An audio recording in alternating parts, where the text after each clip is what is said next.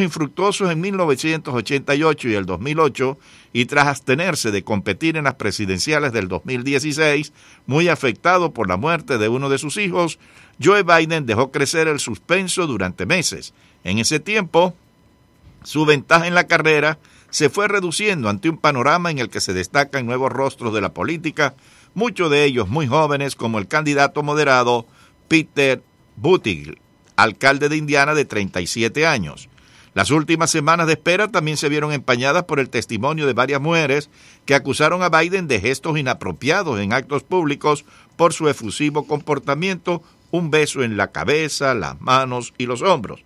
Prometió ante la controversia estar más atento a las nuevas normas sociales que emergen tras el terremoto que marcó el movimiento contra el acoso Me pero no se disculpó y al menos 900 estudiantes de dos universidades de Los Ángeles fueron puestos en cuarentena por sarampión. La Universidad Estatal de California confirmó que 656 de sus alumnos y personal continuaban bajo observación para contener los contagios. Más de 900 estudiantes y miembros del personal de dos universidades angelinas fueron puestos en cuarentena en los campus o enviados a sus casas esta semana en una de las estrategias más amplias para contener el sarampión en Estados Unidos, donde se ha registrado el mayor número de casos en 25 años. Para el viernes por la tarde, dos días después que el condado Los Ángeles ordenó tomar precauciones, aproximadamente 200 de los afectados habían sido autorizados a volver a sus actividades tras demostrar ser inmunes a la enfermedad por medio de registros médicos o exámenes, indicaron las autoridades escolares. Y Trump afirma que pidió a la OPEC bajar los precios del petróleo. El presidente estadounidense Donald Trump afirmó este viernes que le pidió a la Organización de Países Exportadores de Petróleo que reduzca el precio del barril de crudo, lo que ya habría reducido el costo de la gasolina. Los precios de la gasolina están bajando. Llamé a la OPEP y les dije hay que bajarlos, dijo el inquilino de la Casa Blanca a periodistas. Sin embargo, la gasolina valía más el viernes que días atrás, según las cifras compiladas por la AAA la Asociación Nacional de Clubes de Automóviles, el galón de gasolina se vendió en promedio en Estados Unidos a 2,88 dólares contra 2,87 hace una semana y 2,64 dólares hace un mes. Y Rusia espera que el régimen de Maduro le pague una deuda de 200 millones de dólares antes de septiembre. El ministro de Finanzas del gobierno de Vladimir Putin recordó que el segundo pago vence en el otoño boreal. El próximo pago de 200 millones de dólares de deuda venezolana a Rusia vence en el otoño boreal, dijo hoy el ministro de Finanzas del país europeo, Anton Sinuanov. Venezuela debía pagar a Rusia más de 100 millones de dólares en intereses a fines de marzo y Silvanov dijo que el pago se realizó a tiempo. Esperamos que también se realice el segundo pago que vence este año en otoño, dijo Silvanov a periodistas en Pekín, en alusión a la estación que en Rusia abarca los meses de septiembre y octubre. A fines del 2017 los dos países firmaron un protocolo intergubernamental sobre la reestructuración de la deuda venezolana. Y hasta aquí las informaciones. 60 minutos no se paran del próximo boletín de noticias en su poderosa 670. Ya estamos preparados para continuar con nuestra gran programación de los viernes, pero antes de irnos a la continuación de la programación, vamos a los titulares de las principales noticias que nos llegan desde Nicaragua. Consejo Permanente en Organización de Estados Americanos, OEA, analiza situación de democracia e institucionalidad en Nicaragua ante crisis política. Alianza Cívica por la Justicia y la Democracia. En voz del doctor José Palearana presenta informe ante Consejo Permanente en Organización de Estados Americanos, comunidad internacional, no puede ser indolente ante inhumana crisis política que vive Nicaragua, expresa Aide Castillo en sesión del Consejo Permanente de la OEA. Juventud sacrificada en abril del año 2018 desprende profundo sollozo a dirigente social que finaliza intervención con esperanzas de gloria. Nicaragua debe recuperar condiciones institucionales que garanticen paz, justicia y prosperidad, según secretario general en OEA, Luis Almagro. Daniel Ortega Saavedra es ilegítimo desde que asumió poder por segunda vez en el año 2007, según Harold Rocha, presidente del Centro Americano Nicaragüense para la Democracia. Agrega que gobernar por decreto como lo ha hecho caudillo nicaragüense provoca que su partido FSLN controle todos los poderes del Estado. Estados Unidos y su presidente Donald Trump van a hacer todo lo posible para que en Nicaragua regrese la democracia, expresa Carlos Trujillo, presidente del Consejo Permanente en OEA. Es un paso trascendental Sesión extraordinaria hoy en Consejo Permanente de OEA para restituir derechos humanos en Nicaragua. Considera doctora Carla Sequeira, asesora legal en CPDH. Salida de familia Ortega Murillo en el poder es vital para recuperar como nación a Nicaragua, afirma ex guerrillera Mónica Baltodano. Bien, gracias a nuestros amigos de Radio Corporación allá en Managua, Nicaragua, por los titulares de las noticias más importantes del día. Y ahora, señores, ya Enrique Encinosa está preparado con su invitado para presentarnos El Mundo al Día. A las 10 vamos a tener programa especial de Radio Martí. A las 10 y 30, señores, voy a hacerles un resumen de todas las noticias importantes, sus comentarios y todo aquello que usted quiera saber con respecto a las noticias del día de hoy. Así que de 10 y 30 a 11 vamos a tener este programa especial informativo.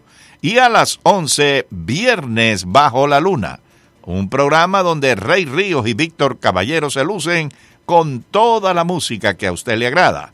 Así que suba el volumen a su radio, disfruta de nuestra gran programación. Freddy Corea continúa en el control de estudios, Humberto García como locutor. Hemos presentado las últimas noticias desde nuestra sala de redacción y satélites.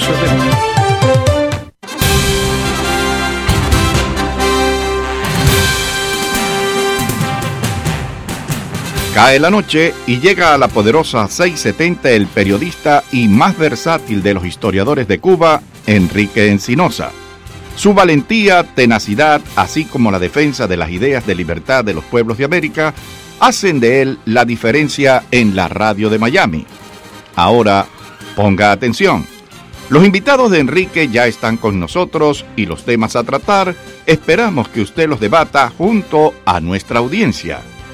Y ya con ustedes, su anfitrión, Enrique Encinosa.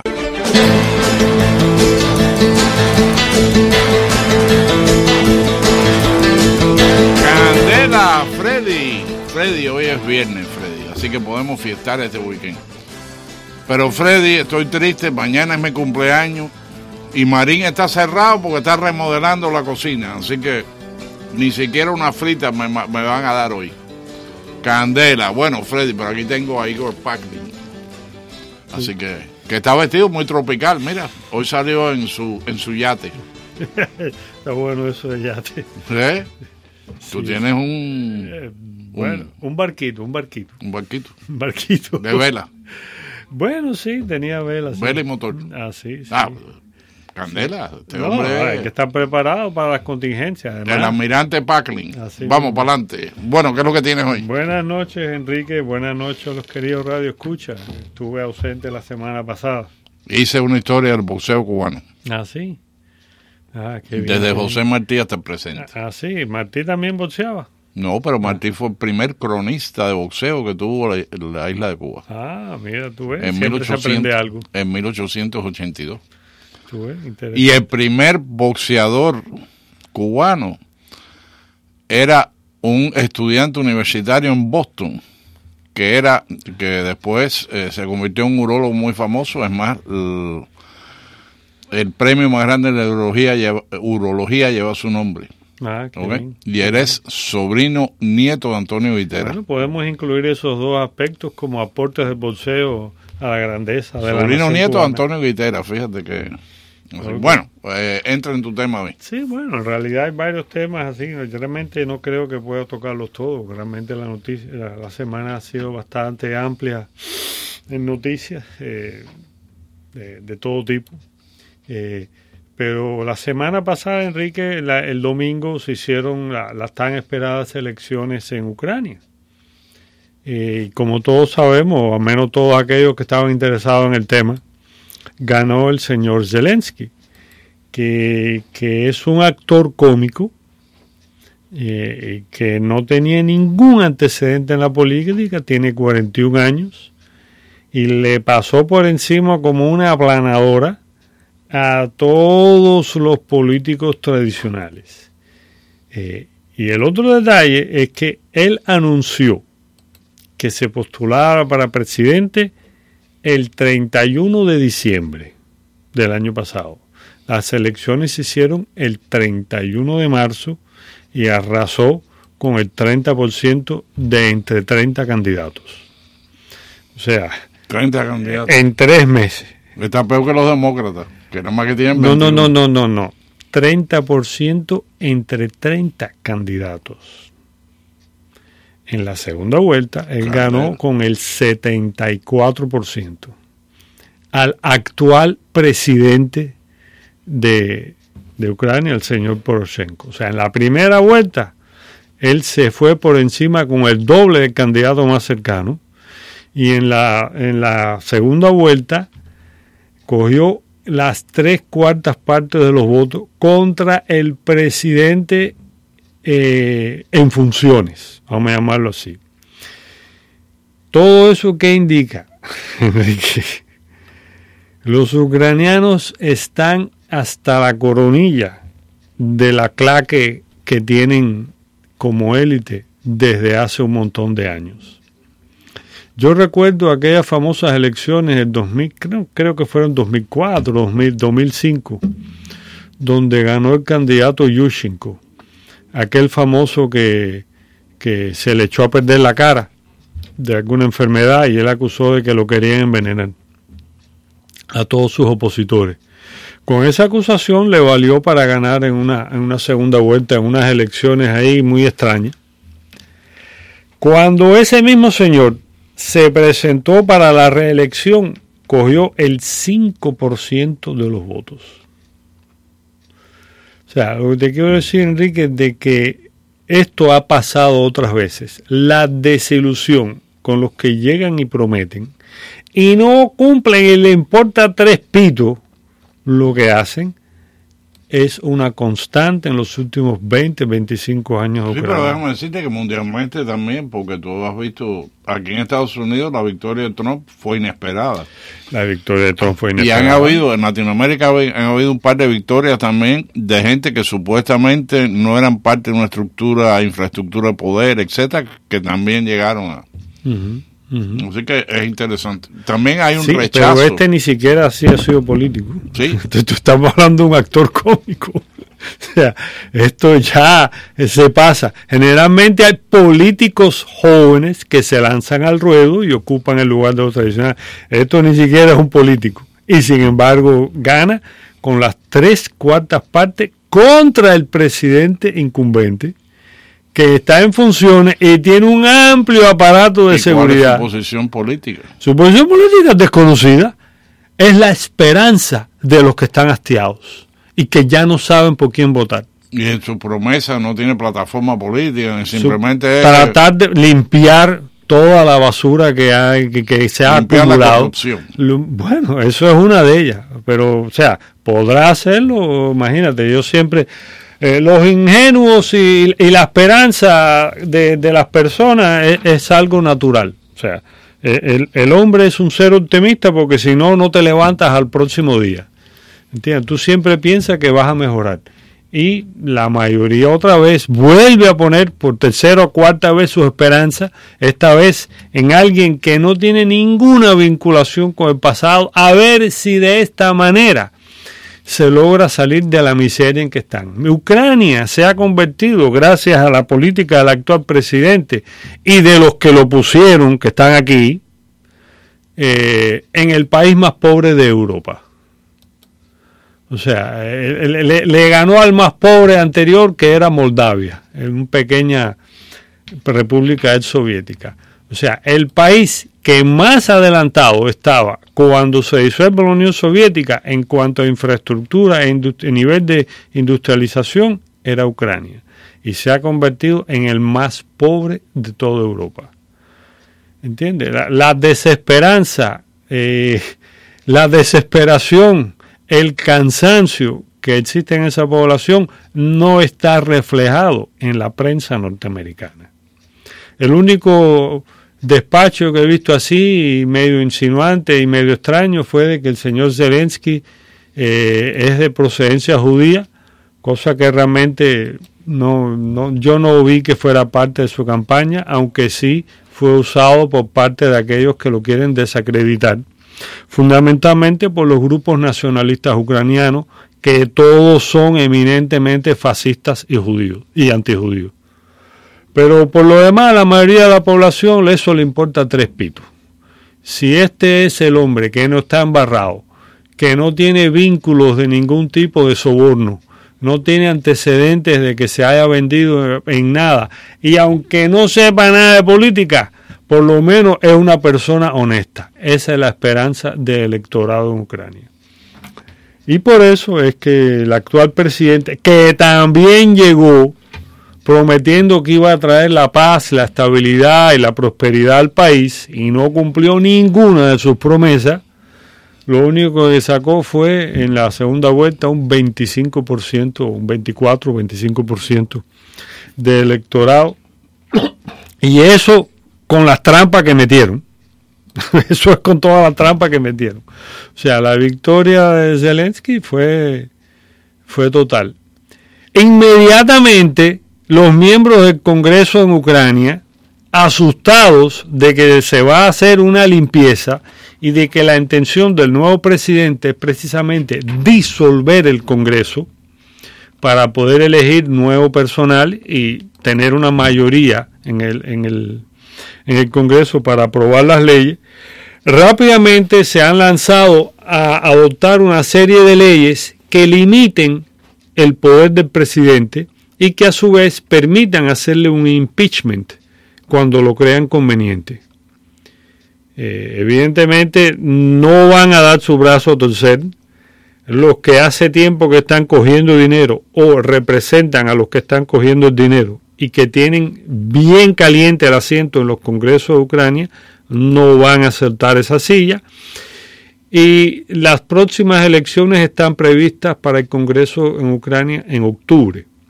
Eso es lo que van a tratar, aunque repito, el nuevo presidente quiere disolver el Congreso ya, porque considera que eso, son parte del estancamiento político y económico del país. La última ley que aprobó el Congreso, Enrique, fue la ley del idioma. A partir del año 22 o 23, o sea, es la ley que se aprobó ahora, se prohíbe el idioma ruso en Ucrania. Se prohíbe en los medios de difusión. Solo ucraniano se puede. Se va a prohibir en todas las escuelas. Se va a prohibir en todos los eh, medios oficiales e incluso en los centros de comercio, donde va a ser obligatorio hablar en ucraniano. O sea, la estupidez de, de los que plantean la ley y de los que la aprueban, que fue aprobada por amplia mayoría, da una idea del nivel de, de incapacidad e ineptitud en un país donde prácticamente hay entre 8 y 10 millones de rusoparlantes, incluido el presidente electo. O sea, personas para las cuales el idioma ruso es el idioma eh, original con que ellos se expresan con facilidad. ¿Entiende? Eh, y nosotros tenemos más o menos idea de que en todos los países donde hay un gran por ciento de población que hablan otro lenguaje o parecido, siempre hay que buscar alguna manera de permitirle su existencia. En, tanto en Canadá como en España, eh, en Canadá hay un 20% en Quebec que se considera francófono. Sin embargo, todas las publicaciones canadienses tienen que estar entre los, en, los dos idiomas y todos los anuncios oficiales. Yo, yo, estaba en Canadá, el único lugar donde en realidad se habla francés y y eso, se habla francés. Yo sé. Como concesión. Se habla francés como aquí se habla español, pero tú hablas, llegas a, Montreal y hablas inglés y todo el mundo te Por supuesto. Se hizo como una concesión para lograr una estabilidad. Es más, yo estuve arrestado en Canadá oh, varias horas en la oh, frontera. Ah, ¿sí? Fui bajo sospecha. Y, en este caso vemos que ahí lo que se busca es eh, llevar a un extremo a un extremo prácticamente de represión oficial a las personas que siempre fueron rusoparlantes, que en, Ucrania, vamos a estar claros, siempre fueron mayoría. El, proceso de ucranización violenta y represiva que existe desde hace 20 años es muy resentido por la mayoría de la población y es una de las causas de rechazo al actual presidente. Eh, ya el nuevo presidente dijo de que realmente esa ley es un error, pero bueno, yo personalmente no creo que políticamente le haga mucho. De hecho, yo no tengo muchas esperanzas con el nuevo presidente, porque como le he dicho a muchas personas, él no tiene acceso a los mecanismos de control de poder en Ucrania, que básicamente están conformados quién controla el ejército, quién controla el ministro del Interior, no, clanes, clanes políticos, vamos a llamarlo así grupo, este es el grupo de fulano, este es el grupo de Mengano, hay unos 10 o 12 grupos de ese tipo en toda Ucrania y que en definitiva cada cual habla para su lado y por tanto los intereses nacionales quedan relegados, no se atienden y el país continúa en su descenso por el camino de Venezuela y lo más probable es que termine como tal. Hasta aquí este comentario que yo quería hacer sobre ese tema. El otro tema, que también es de actualidad, es sobre el reporte que hizo el señor Mueller, el fiscal especial. Hace ya varios días que el señor Mueller emitió su informe sobre las acusaciones que desde hace dos años emitió la campaña de Clinton así como sus secuaces del Partido Demócrata, en contra del presidente, para lograr con ello deslucir su gran victoria electoral y al mismo tiempo limitar su capacidad de acción en beneficio de la nación americana, denunciando los abusos y trampas cometidos por el grupo globalista y sus acólitos del Partido Demócrata. Mueller, en su informe, tuvo que confesar que después de todo lo que escarbó, investigó, husmeó, no encontró nada, que era la posición inicial de Trump y de todos los demás miembros del gabinete. Es cierto que se condenó a varias personas en la investigación, pero nada que implicara ningún tipo de acuerdo o conspiración con el gobierno ruso.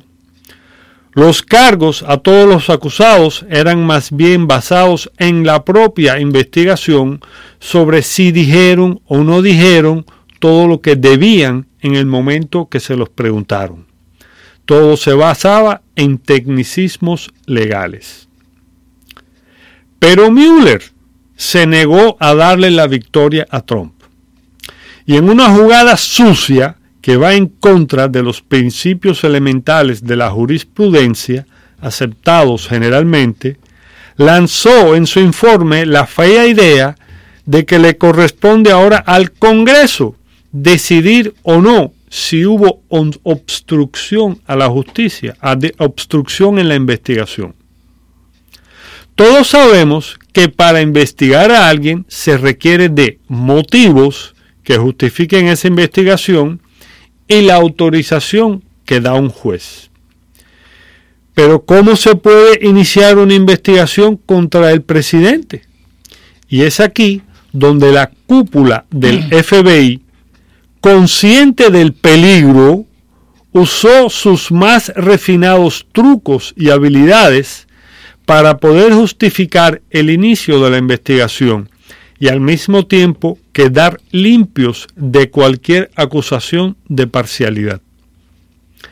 Necesitaban que alguien produjera los materiales necesarios, llámese pruebas.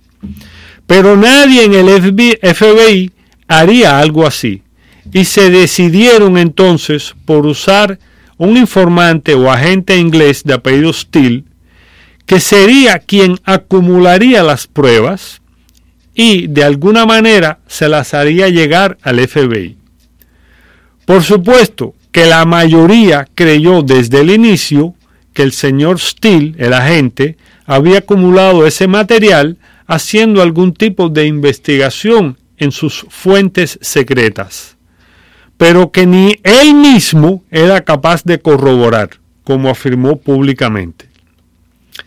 Sin embargo, las más recientes investigaciones sobre el tema indican de que Steele no hizo ninguna investigación y que los materiales se los pasó una firma intermediaria entre él y la campaña electoral de Hillary Clinton. Y esto es lo que ahora se va a investigar. Y si resulta cierto, como se espera, entonces surge la pregunta real.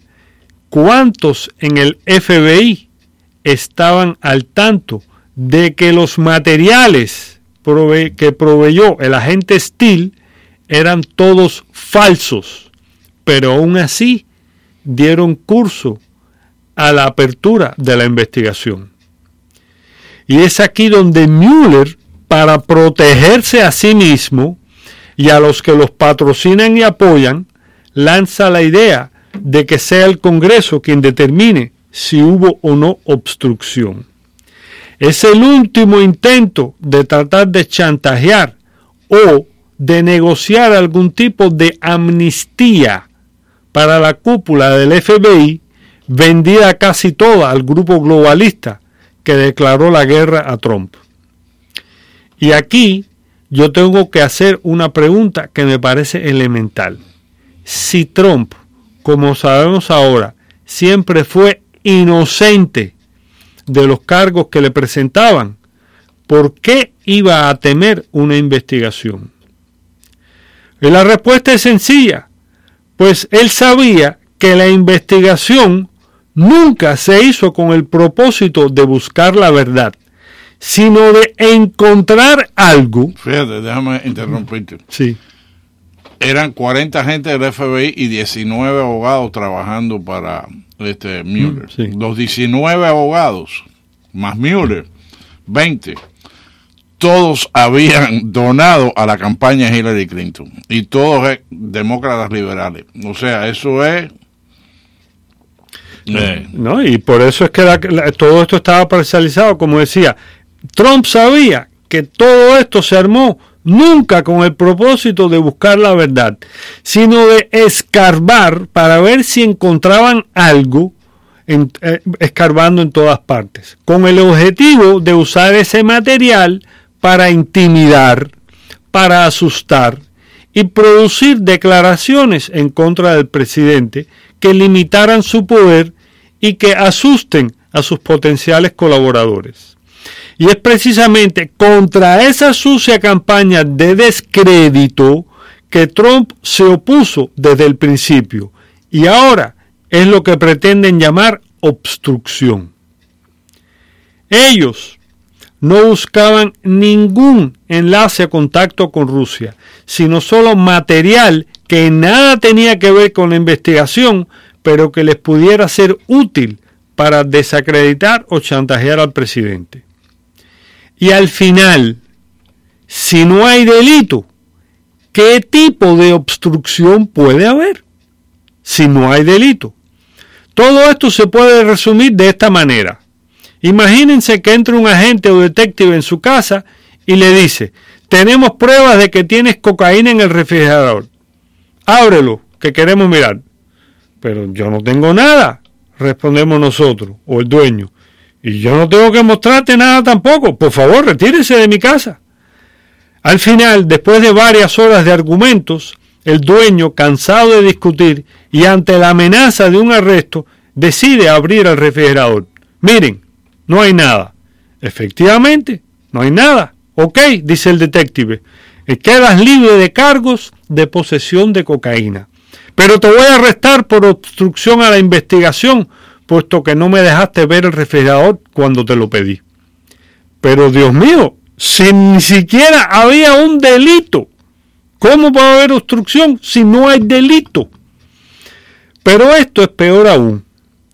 Si bien se puede tener el argumento o no de si el dueño debió abrir el refrigerador, lo cierto es que los materiales que dio Steele eran falsos, producidos por el grupo opositor político. O sea que eso en corte no es admisible porque se llama la fruta del árbol envenenado.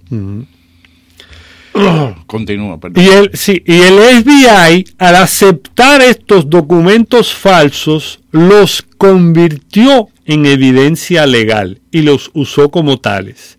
Pero si esos materiales iniciales eran falsos, era falsa también toda la investigación.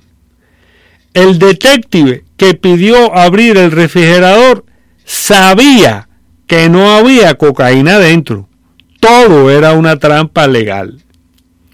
El objetivo de todo esto era estirar este escándalo hasta las elecciones. Y la valiente, solo la valiente decisión del presidente Trump de deshacerse del flojo que tenía como secretario de justicia permitió liquidar este tema que ahora los siervos globalistas del Congreso pretenden tratar de estirar de alguna otra manera con la conocida complicidad de los órganos de prensa. Nadie se ha preguntado nunca cómo es posible que si el electorado americano está dividido más o menos en 50 y 50, ¿cómo es posible que los medios de difusión en su 95% estén en manos de uno solo de estos dos grupos. ¿Acaso no es eso una flagrante violación de la ley antimonopolio que impide acaparar el mercado y controlar su precio? En este caso, controlar la opinión pública. ¿No es acaso legal exigir que todas las cadenas que distribuyen, sobre todo los fake news, tienen que dar una parte de su tiempo de emisión para tener la opinión de la otra parte de la nación americana? O quizás la mejor sería disolver estas grandes cadenas en entidades menores. Trump es el obstáculo entre el dominio total de los globalistas sobre este país y su población.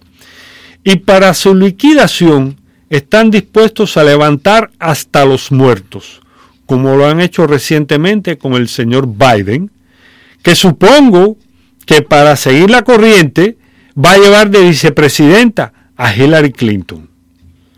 Contra Trump, según ellos. Yo creo que va a llevar de vicepresidenta a Kamala Harris, que es negra, bonita, joven y liberal. Ok, bueno, así a lo mejor logra algo con ella.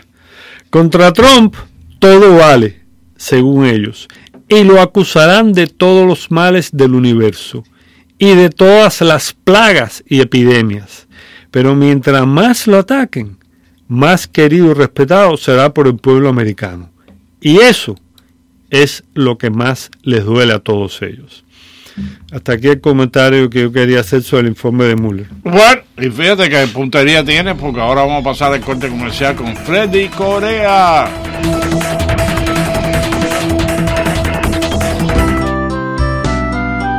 Madre, la palabra más hermosa pronunciada por el ser humano.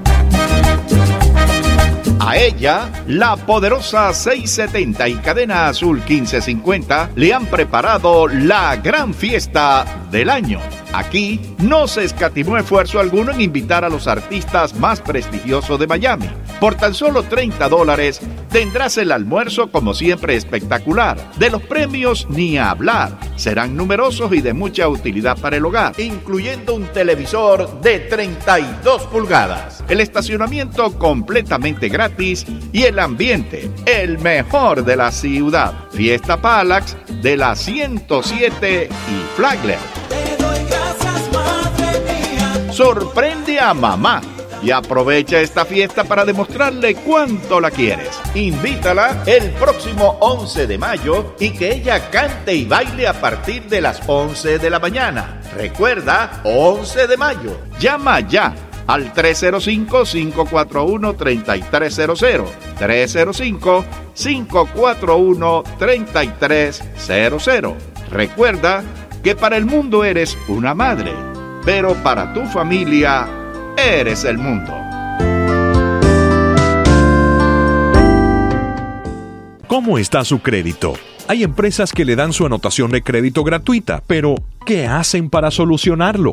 En su salud financiera realizaremos una auditoría y consulta de crédito gratuita y le brindaremos su puntaje de crédito. Nuestro equipo de expertos financieros se sienta a su lado para personalizar un plan para aumentar su puntaje. Durante los últimos 20 años hemos aconsejado a nuestros clientes cómo mejorar sus vidas financieras. Trabajamos directamente con sus acreedores y buros de crédito para verificar, desafiar y cambiar a fin de aumentar su puntaje. Le proporcionamos herramientas simples para aumentar su puntaje. Llame a su salud financiera ahora al 786-529-6448.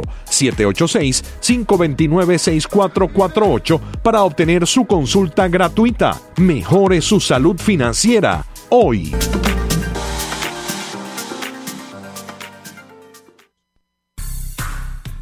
Impresos. Colorama. Tarjetas. Colorama. Papelería. Colorama. Revistas. Colorama. Libros. Colorama. Pósters. Colorama. Todo lo que necesiten impresos de primera calidad lo encontrará en Colorama, 3215 Northwest de la calle 7. Colorama, teléfono 305-541-0322, 541-0322. Colorama, más de 38 años de experiencia. Colorama. Colorama. Colorama.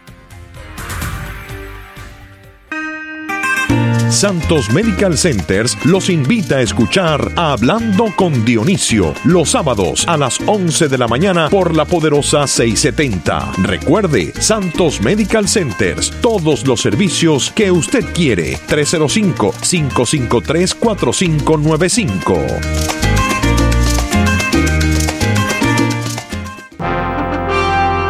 This is WWFE, 670 AM, Miami.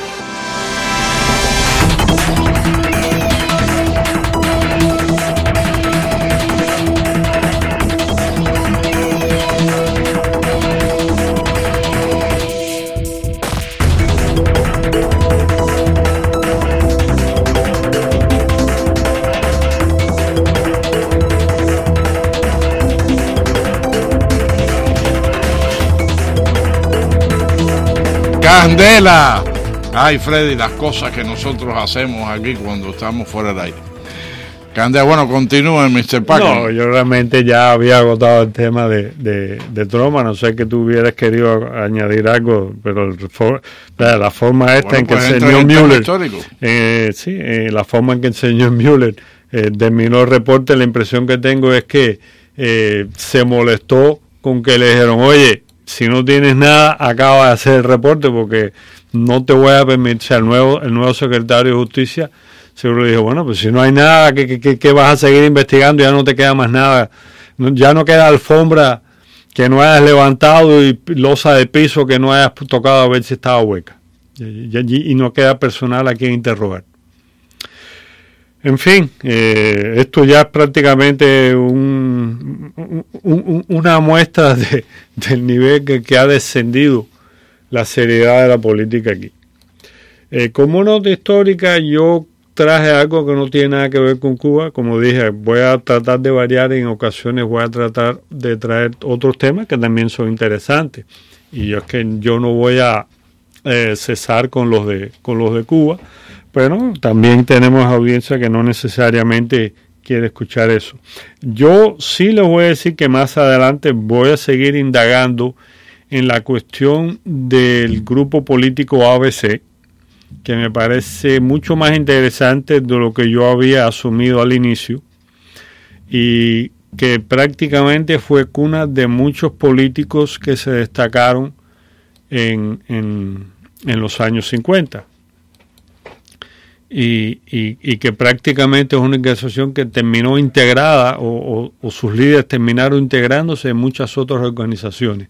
O sea, fue una especie de transición entre el bipartidismo que existió hasta el año 33 entre los liberales y conservadores y los nuevos partidos revolucionarios que aparecieron a partir de la revolución del 33 y que coparon toda la el espectro político de Cuba ya en los años finales de los 40 y 50.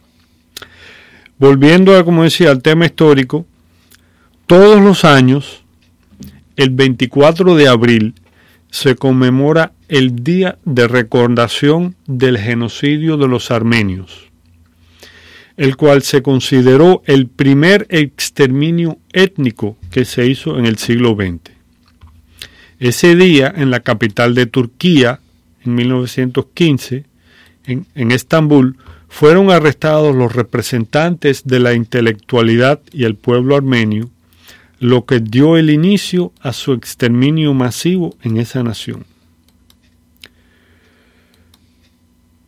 Para que tengan una idea, eh, en, históricamente, al comienzo del siglo IV, o sea, estamos hablando de los años 320, 330 después de Cristo. 320, todavía existe el Imperio Romano. Armenia fue el primer país que adoptó el cristianismo como religión oficial. Pero, desgraciadamente para ellos, su ubicación geográfica y el reducido número de habitantes los llevó, con el paso del tiempo, a perder la soberanía y las tierras que por muchos siglos fueron armenias quedaron en manos de otros pueblos con otra religión, principalmente islámica y básicamente ya para el siglo XIX y XX era el imperio otomano el que controlaba todas esas tierras. En el imperio otomano, los armenios siempre fueron personas de segunda categoría. Tenían prohibido portar armas, pagaban impuestos más altos y no podían testificar en un juicio. Los problemas étnicos en Turquía se acentuaron al final del siglo XIX, sobre todo después de varias guerras ruso-turcas en esa zona, o sea, en la zona esta del Mar Negro, con resultados negativos para los turcos, lo que provocó un gran número de refugiados que se retiraron de las tierras que perdieron con las tropas turcas. O sea, al perder los turcos esas tierras, muchas personas eh, de origen turco o de religión musulmana decidieron retirarse de ella y se convirtieron refugiados dentro de Turquía. Este grupo poblacional se mostró siempre muy agresivo contra los cristianos y, los armenios que residían en suelo de Turquía. Al mismo tiempo, los armenios que vivían en sus tierras reclamaban tener los mismos derechos que el resto de la población del Imperio Otomano. Y todo esto, todo esto coincidía también con la decadencia del propio imperio que estaba ya en la etapa final de, de, de su existencia. La primera ola de asesinatos masivos fue en los años 1894 y 1895. Y cuando los líderes, o sea, cuando los líderes kurdos que también coinciden en muchas zonas con los armenios y que son musulmanes, trataron de cobrar impuestos adicionales a los armenios. Por supuesto hubo resistencia y a esta resistencia siguió una terrible represión que se considera provocó entre 50 y 200 mil armenios asesinados. También hubo ataques a los armenios cuando el último sultán fue obligado a renunciar en 1907. Se lo considera a ellos que eran culpables de esa desgracia. Y la llegada al poder de los jóvenes turcos, o sea, caudillos militares que tomaron el poder en el país. Por lo que yo vi, más o menos los armenios eran casi como el chivo expiatorio de muchos de los males en el imperio turco. Se los culpaba de todas las desgracias.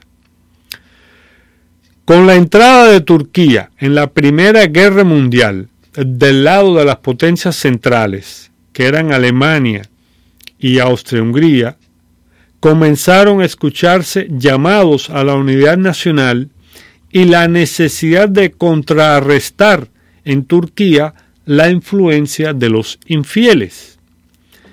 En noviembre de 1914 se anunció el comienzo de un yihad, o sea, una guerra santa.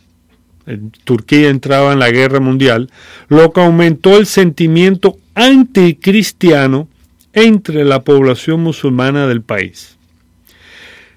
Como la guerra era contra los países de la Entente y Rusia era uno de los miembros de esa alianza y por supuesto era uno de los enemigos en la guerra, y como en Rusia, en la zona del Cáucaso, habitaban en el imperio ruso una gran parte de la población armenia en la zona fronteriza con Turquía, el gobierno turco comenzó a considerar a los armenios como posibles traidores que ayudarían a la victoria del enemigo. Estos sentimientos se hacían más fuertes en la medida que las tropas rusas derrotaban a los turcos y avanzaban en el frente del Cáucaso, adentrándose más y más en territorio turco que históricamente había sido siempre habitado por armenios. Después de una gran derrota en enero de 1915, uno de los jóvenes líderes turcos, Enver Pasha, afirmó en Estambul que esa derrota del ejército turco era el resultado directo de la traición de los armenios y que había llegado la hora de deportarlos a todos de las regiones occidentales del país amenazadas por la ocupación del ejército ruso. Ya en febrero de ese año, de 1915, comenzaron a implementarse medidas extraordinarias, incluido el desarme de 100.000 soldados turcos de origen armenio y se le volvió a prohibir portar armas a todos los armenios. El gobierno de los jóvenes turcos, o sea, el gobierno turco, planeaba realizar una masiva deportación de los armenios a las zonas desiertas del país, donde estaban condenados a una muerte casi segura. Y el plan se comenzó a materializar precisamente el 24 de abril de 1915. Ese día fueron arrestados 800 líderes armenios en Estambul, los cuales fueron asesinados en el transcurso de los próximos días. El 30 de mayo, o sea, un mes después, el Parlamento turco aprobó la ley de deportación, que dio inicio a las represiones masivas en contra de los armenios. La táctica de todas las deportaciones se iniciaba en masivos arrestos de toda la población masculina adulta. Los llevaban a todos los hombres fuera de las poblaciones para ser aniquilados en lugares remotos. Las jovencitas armenias se entregaban como sirvientas a familias musulmanas o simplemente eran violadas por las turbas de asesinos que organizaban toda aquella desgracia. A los viejos, a las mujeres y a los niños los enviaban a pie hacia puntos de concentración donde supuestamente iban a ser enviados por tren a lugares remotos. Pero la mayoría eh, tendría que caminar a lugares muy lejanos, el viaje era muy penoso, sin agua ni comida, y a todos los que caían al suelo los remataban. A pesar de que el motivo para la deportación era la deslealtad en el frente occidental, donde había guerra, las represiones se extendieron rápidamente al resto del país y en muchos lugares simplemente los exterminaban a los armenios en sus propios lugares de residencia. De esa manera se ahorraban todo el problema de la deportación. Importante papel en la represión de los armenios jugaron los grupos paramilitares chetes, como se llamaban. Estos grupos estaban compuestos de bandidos y delincuentes que habían sido dejados en libertad especialmente para participar en estos atropellos. Los métodos usados eran horribles, que incluían clavar, a los infelices en cruces o cargarlos en balsas a todos que se dejaban hundir en medio del mar o los encerraban en casas que después se incendiaban. Y tampoco se salvaban los que lograban llegar al supuesto punto de destino de la deportación. Uno de estos destinos era Der Ezor, en la actual Siria, al sur de Siria, donde durante varios meses, en 1915, fueron exterminados allí unos 150.000 armenios. Los diplomáticos extranjeros estaban al tanto desde el comienzo del genocidio y en la declaración conjunta de la Entente que estaba compuesta por Inglaterra, Francia y Rusia, se reconoció por primera vez aquellos crímenes como crímenes contra la humanidad, no solo contra el pueblo armenio. Pero con la guerra mundial en curso era poco lo que se podía hacer para impedir el crimen. Y aunque los mayores abusos fueron cometidos en 1915, la represión contra los armenios siguió durante toda la Primera Guerra Mundial. La cantidad de personas muertas hasta el día de hoy se desconoce. Se aceptan en general que la cifra de muertos entre 1915 y 1918 fue entre un millón y un millón y medio de armenios. Solo se salvaron aquellos que abandonaron para siempre sus lugares de residencia donde habían vivido sus ancestros por más de mil años.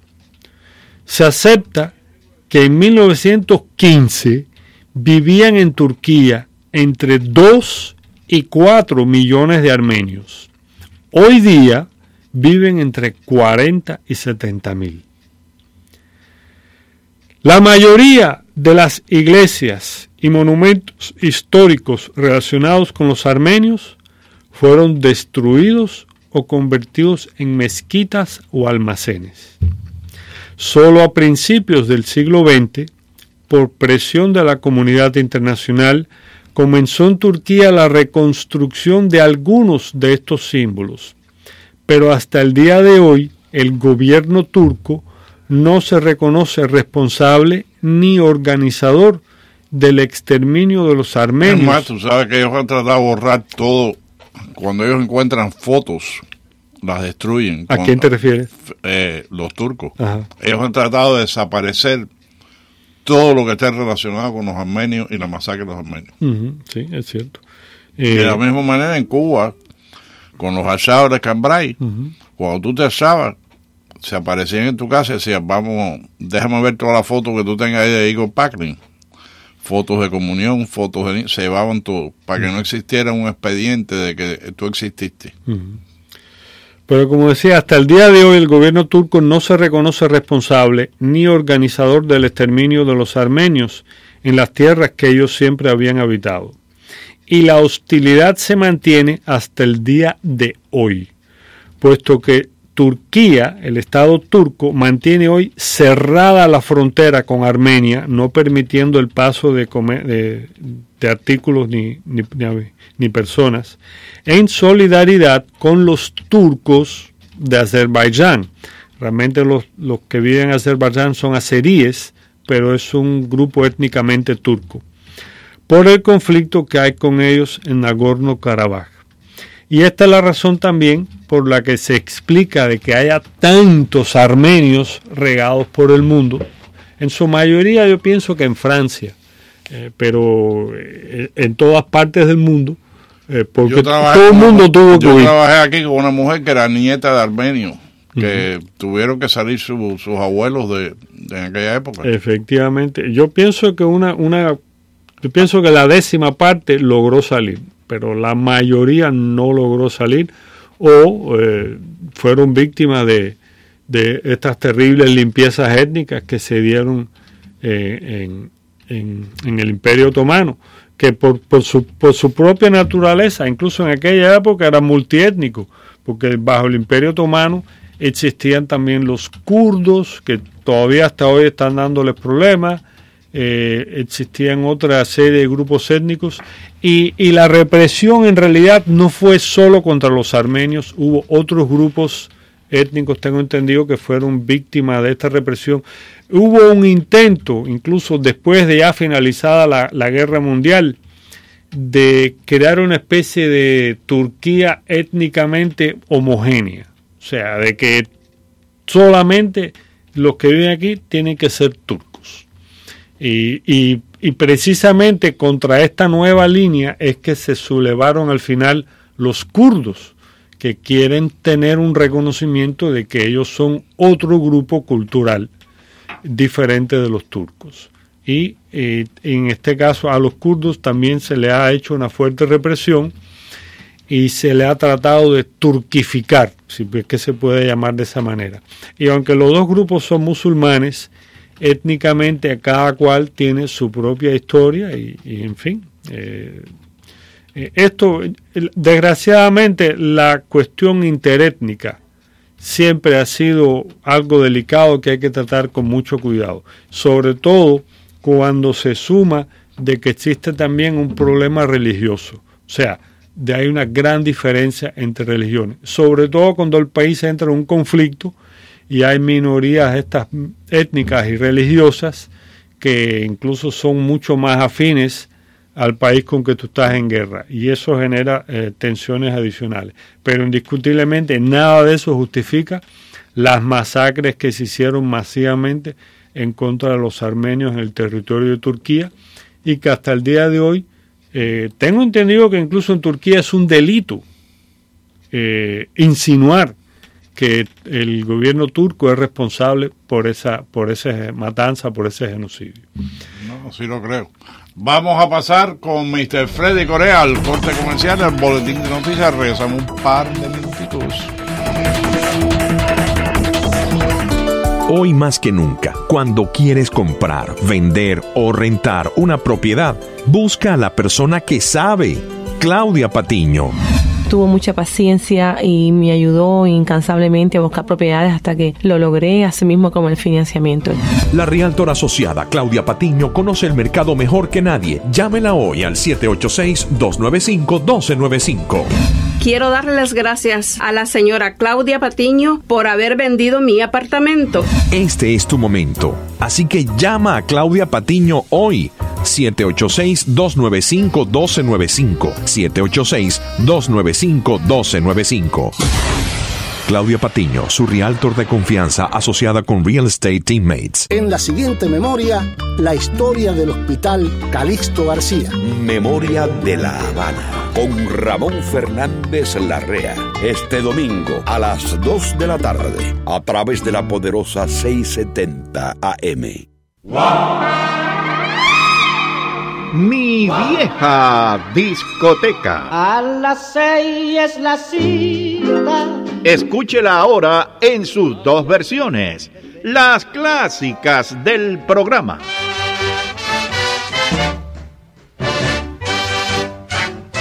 Y en su otra versión, Los años dorados de mi vieja discoteca. La bamba. Todas las canciones favoritas de nuestros padres y abuelos y aquellas que nos emocionaron en nuestra juventud llegan los domingos de 6 de la tarde a 10 de la noche para poderlas volver a vivir. En familia, comparta con nosotros el tesoro mejor guardado de su poderosa 670, mi vieja discoteca. es que la